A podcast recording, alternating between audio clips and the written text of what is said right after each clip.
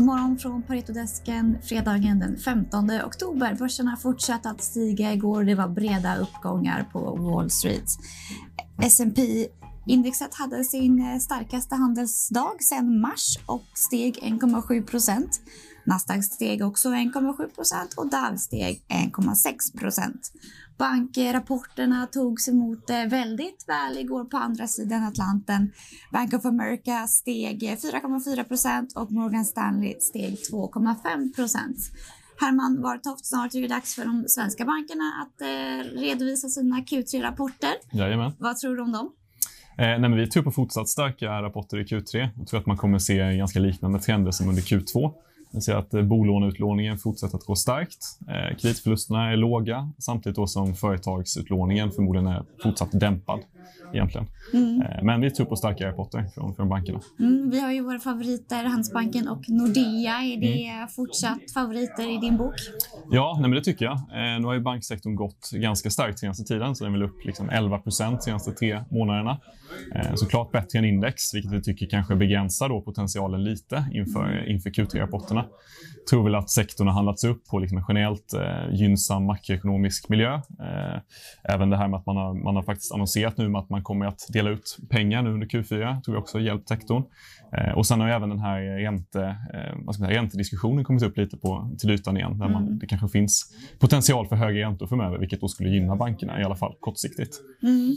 Men utdelningar, vi fick ju den här uh, lite annorlunda utdelningen från Handelsbanken. Är det mm. fortfarande, mm. kan vi gå igenom utdelningarna så vi vet med säkerhet hur, hur det ser ut? Ja, nej, men man kan säga att eh, egentligen alla fyra storbankerna förutom SEB har kommit ut med eh, besked om, om en extrautdelning under Q4. Eh, Handelsbanken gjorde en lite specialvariant, så man kommer köpa ut eh, de Industrivärden-aktier som Pensionsstiftelsen äger och sen dela ut det till aktieägarna. Mm. Så det blir en utdelning av, av Industrivärden-aktier helt enkelt. Eh, och det här motsvarar ungefär 4,25 eh, kronor per, per aktie, mm. om jag inte minns fel. Det varierar lite beroende på hur var Industrivärdens pris står just nu. Då. Mm. Eh, så det får man från eh, Handelsbanken. Eh, från Swedbank så kommer man dela ut 7,30 nu i, i Q4. och Nordea har redan delat ut 0,72 euro då per mm. aktie.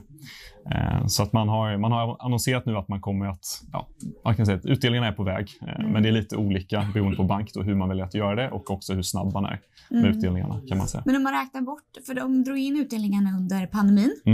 Eh, om vi eh, tänker, har, har, man fått extra eller är det bara i nivå med vanlig utdelningsaktivitet? Ja, så man drog in det under pandemin eh, och sen hade man ju en restriktion på att man bara fick dela ut 25% av vinsten för 2019 och 2020 mm. Under 2021. Och det har man ju hållit sig till då fram till Q3. Eh, och sen har egentligen alla banker valt att göra lite, lite olika efter det och liksom guidat lite olika. Mm. Men man kan säga generellt sett att, att alla bankerna är ju väldigt välkapitaliserade. de legala kraven har ju kommit kommit ner nu tillfälligt under pandemin. Eh, så vi räknar med att de kommer att komma upp under kommande två år ungefär. Ehm, och det tror jag också att bankerna kommer att ta höjd för i sina utdelningar. Eh, så, så man kan säga att bufferten kommer minska lite på grund av det. Mm. Men det finns ändå väldigt bra, väldigt bra utrymme för fortsatta bra utdelningar då. Mm. I form av både eh, utdelningar och också aktieåterköp. Då. Och visst kommer Handelsbanken dela ut ytterligare lite till? Ja, vi tror ju det. då. Handelsbanken reserverar bara 40% av sin vinst som, som utdelning. Eh, och vi tycker att det är kanske, kanske lite för konservativt. då.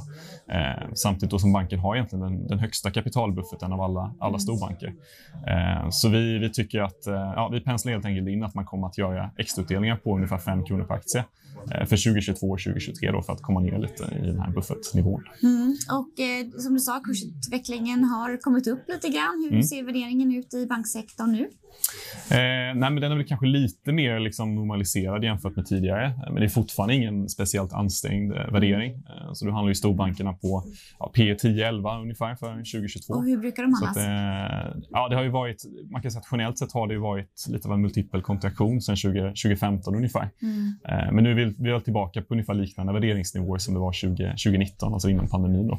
Mm. Eh, men då till det så har man den här stora kapitalbufferten som gör att vi tror att man kan förvänta sig lite högre utdelningar framöver då, jämfört med tidigare. Mm. Ja, men spännande. Handelsbanken och Nordea fortsätter alltså att vara våra favoriter. Tack så mycket Herman. Mm, tackar. Nu ska vi prata lite Kinnevik för att de annonserade i morse att de kommer att eh, sälja av halva sitt innehav i Village MD.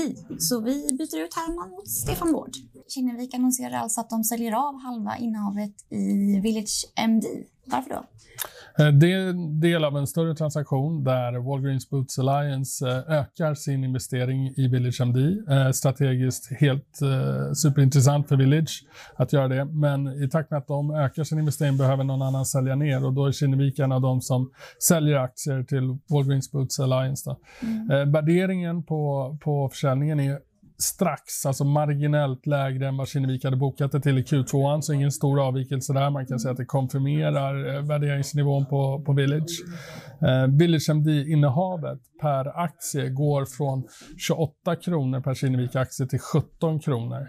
Och eh, det sänker eh, det totala då olistade healthcare-innehavet med samma, i samma storleksordning, ungefär 11 kronor per aktie. Mm. Eh, så att eh, det är, en, det är en intressant affär, eh, men Kinnevik får ju lite lägre exponering då mot de här snabbväxande healthcare-tillgångarna mm. i USA. Det är för det är något vi gillar. Vi gillar Så den exponeringen. Det är lite tråkigt. Ja, Precis, men det är bra för Village att mm. uh, göra, knyta det här samarbetet starkare. Så man kan väl säga att på medellång till lite längre sikt så, så ökar det potentialen för Village MD. Då. Mm. Uh, dock så, så ur Kinnevik-aktien så, så sjunker ju olistade healthcare-tillgångar som andel av navet och uh, vi anser att den här igår, om man tittar på vad Kinnevik stängt på igår, var en premie på 22 procent och den borde vara helt allokerad till de olistade innehaven där healthcare är mest intressant ränta. Mm. Om det sjunker så blir det svårare att motivera den här höga premien. Så vi skulle väl argumentera för att aktien borde komma ner någonstans med de här 11 kronorna ungefär. Mm. Och eh, snart händer det grejer i Babylon.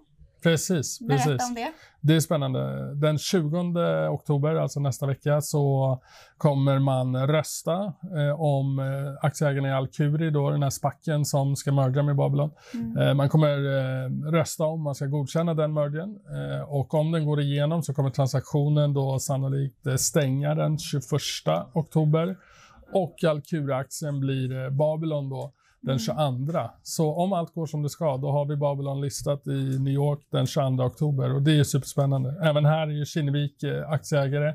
Det är ungefär 5% av deras NAV som är motsvarar av vad de har värderat Babylon till.